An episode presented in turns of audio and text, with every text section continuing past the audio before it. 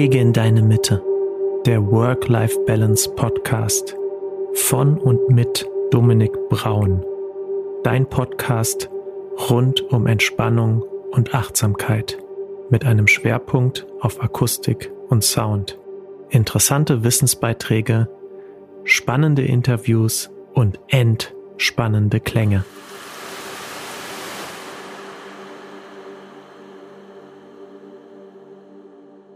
Ich begrüße dich ganz herzlich zu einer weiteren Ausgabe von Wege in deine Mitte, der Work-Life-Balance Podcast. Und wie du vielleicht schon an diesem kleinen Ausschnitt vor dem Intro erkennen konntest, soll es heute um das spannende Thema Schlaf gehen, was ja sehr eng verwandt ist auch mit dem Thema Entspannung, mit dem ich mich beschäftige.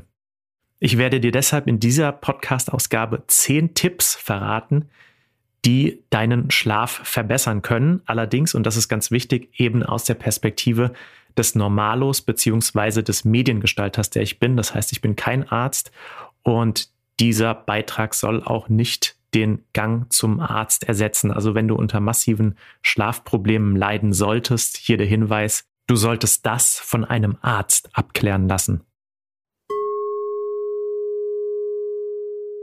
Mein erster Tipp für dich lautet, achte auf das richtige Licht.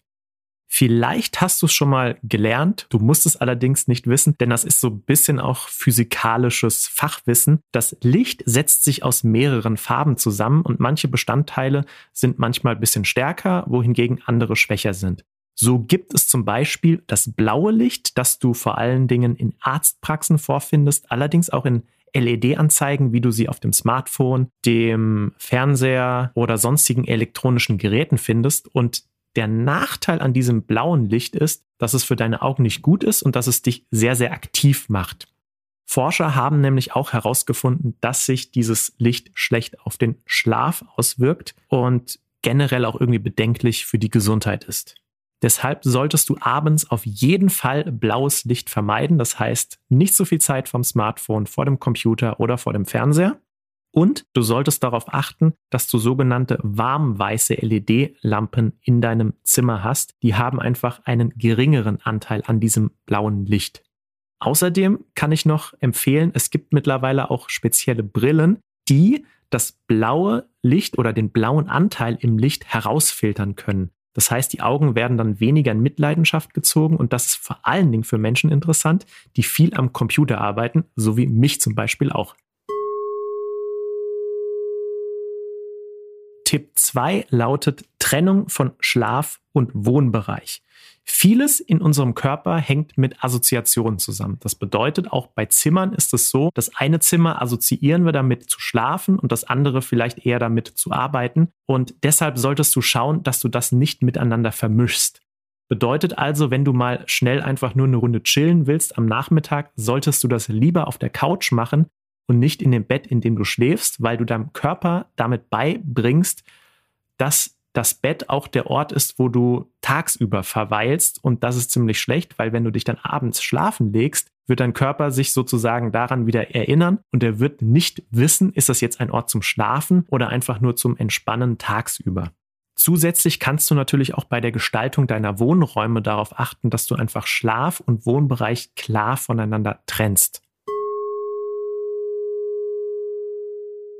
Mein dritter Tipp fürs bessere Schlafen sind Rituale. Was meine ich damit? Mit Rituale meine ich einfach ganz bestimmte Sachen, die du immer und immer wieder tust vor dem Schlafengehen, so lange, bis sich dein Körper wirklich daran gewöhnt und lernt, aha, okay, wenn das und das stattfindet, dann werde ich kurz darauf ähm, herunterfahren und einschlafen. Also Beispiel aus meinem Leben, ich habe vor einigen Jahren, als es aktuell war, regelmäßig Sudokus gemacht, bevor ich mich schlafen gelegt habe.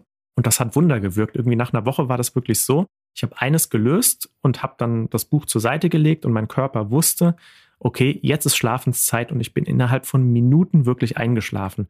Und was auch wunderbar funktioniert, was ich auch absolut empfehlen kann, ist Geschirrspülen. Da kann man auch wunderbar herunterfahren. Es ist ein wunderbares Ritual, wo sich der Körper dran gewöhnen wird und feststellen wird für sich oder lernen wird, okay, wenn Geschirr gespült wird, fahre ich langsam runter und nach dem Geschirrspülen ist Zeit fürs Schlafen. Mein vierter Tipp an dich ist sozusagen eine Art Selbstschutz, nämlich kein Smartphone auf dem Nachttisch. Jetzt könntest du dir vielleicht denken, naja gut, ich habe das Smartphone ja ausgeschaltet, aber folgendes wird passieren und du kennst diese Situation vielleicht, dass wenn du dich hinlegst und du nicht einschlafen kannst, du denkst, ach komm, gucke ich doch noch schnell eine Sache auf dem Smartphone nach und dann legst du es beiseite, kannst weiter nicht einschlafen und guckst wieder nach und dann gewöhnst du dich irgendwie daran, dass du dann doch immer wieder auf dem Smartphone was nachschauen kannst. Und wenn du jetzt Folgendes machst, wenn du das Smartphone einfach zehn Meter weiter weglegst von deinem Bett, wenn deine Wohnung das irgendwie dir erlaubt. Einfach so weit möglich von deinem Bett, wie es nur eben geht, dann bedeutet das, dass du erstmal aufstehen musst, um zum Smartphone zu laufen. Und da überlegst du dir dann dreimal, ob du diese Hürde wirklich nimmst. Und das wiederum bewirkt, dass du es wahrscheinlich eher nicht machst. Du lässt das Smartphone liegen und verhinderst damit, dass du immer wieder neu sozusagen wach gemacht wirst dadurch, dass du wieder auf das Smartphone schaust, weil, wie du ja auch in einem vorherigen Tipp schon gelernt hast, das blaue Licht im Smartphone ist auch nicht gut. Tipp Nummer 5, Meditation und Achtsamkeit. Wahrscheinlich keine so neuen Begriffe für dich, aber gerade auch in Bezug auf Schlaf sind diese beiden Wörter so unheimlich wichtig. Also es sind einfach unglaublich gute Tugenden, die dir dabei helfen, einfach eine gesunde Work-Life-Balance zu bekommen. Denn mit Meditation und mit Achtsamkeit lernst du einfach, wie du Gedanken loslassen kannst. Dieses häufig zitierte Bild irgendwie, dass deine Gedanken ja nur Wolken am Himmel sind, die irgendwie vorüberziehen und dann ist dahinter einfach dieser klare blaue Himmel. Das finde ich einfach so wunderschön, weil es genau dieses Phänomen perfekt beschreibt, was Gedanken denn eigentlich sind. Und wenn du jetzt dieses Problem hast, dass du irgendwie so eine Art Gedankenkarussell hast, während du dich schlafen legst oder wenn du dich schlafen legst, dann mach doch einfach mal Folgendes. Stell dir die Frage, was kann ich jetzt, jetzt von hier aus im Bett tun, um das Problem zu lösen? Und ich verrate dir eins, die Antwort auf diese Frage wird in den allermeisten Fällen sein, nichts. Ich kann nichts tun gegen dieses Problem jetzt in diesem Moment von hier aus, wo ich jetzt bin, und das wird dich innerlich beruhigen und dadurch wirst du dann auch besser einschlafen können, weil du weißt, es bringt dir eh nichts, jetzt darüber zu grübeln. Tipp Nummer 6, beruhigende Klänge. Damit meine ich zum einen, dass du für eine ruhige Schlafumgebung sorgst, in der es keinen Lärm gibt, sondern eine Umgebung, die geprägt ist von Stille, was auch immer dieser Begriff für dich bedeutet. Und zum anderen beruhigende Klänge, damit ist natürlich auch sowas gemeint wie Meditationsmusik, aber auch ASMR oder entspannende Rauschgeräusche. Also zum Beispiel gibt es bestimmte Apps mit weißem oder braunen Rauschen, also synthetisch erzeugtem Rauschen, das Menschen einfach beruhigt, weil das auf das Unterbewusstsein wirkt. Und an der Stelle kann ich dir verraten, dass du vieles von dem tatsächlich auch auf meinem YouTube-Kanal findest. Das bedeutet, wenn du einfach ein paar Klänge, sei es Naturgeräusche, Meditationsmusik oder eben diese synthetischen Rauschgeräusche hören möchtest, zum Schlafen gehen, aber vielleicht auch tagsüber, um herunterzufahren, dann wirst du auf meinem YouTube-Kanal auf jeden Fall fündig werden. Tipp Nummer 7 sind Feng Shui-Maßnahmen. Vielleicht hast du dieses Wort schon mal gehört, aber ohne wirklich genau zu wissen, was es bedeutet. Es geht bei Feng Shui um die Anordnung im Raum. Das heißt, wie ordnest du deine Möbel oder Utensilien in einem Raum an? Weil diese Anordnung eine sehr starke Wirkung auf dein Unterbewusstsein hat. Feng Shui beschäftigt sich also mit der Lehre der Harmonisierung zwischen Mensch und seiner Umgebung bzw. Wohnumgebung.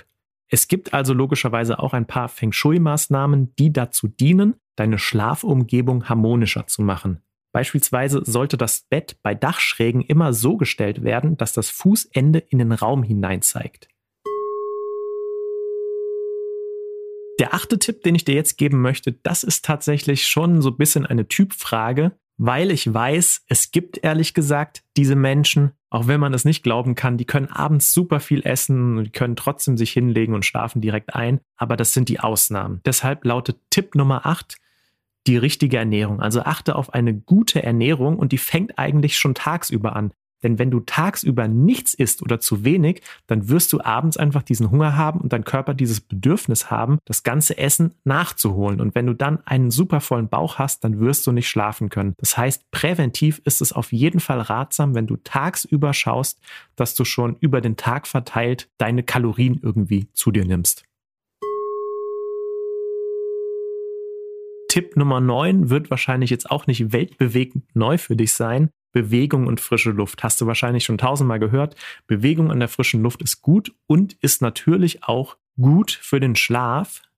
Entsprechend ist es ratsam, abends vielleicht nochmal einen kleinen Spaziergang an der frischen Luft zu machen, um einfach den Körper in so ein guten Zustand einfach zu bringen, dass er einschlafen kann. Man muss allerdings dazu sagen, Bewegung bedeutet nicht automatisch Sport. Also bei Sport solltest du vorsichtig sein. Wenn du dich abends auspowerst, kannst du damit zum Teil einen gegenteiligen Effekt bewirken.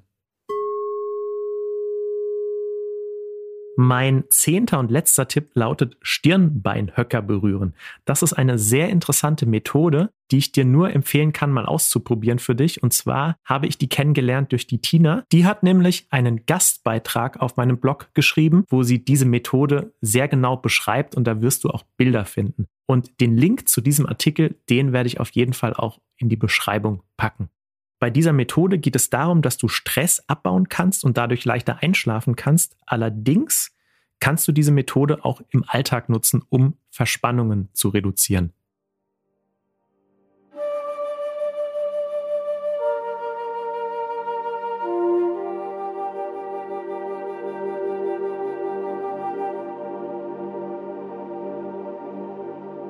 Und damit sind wir auch schon am Ende dieser Folge von Wege in deine Mitte der Work-Life-Balance Podcast angelangt.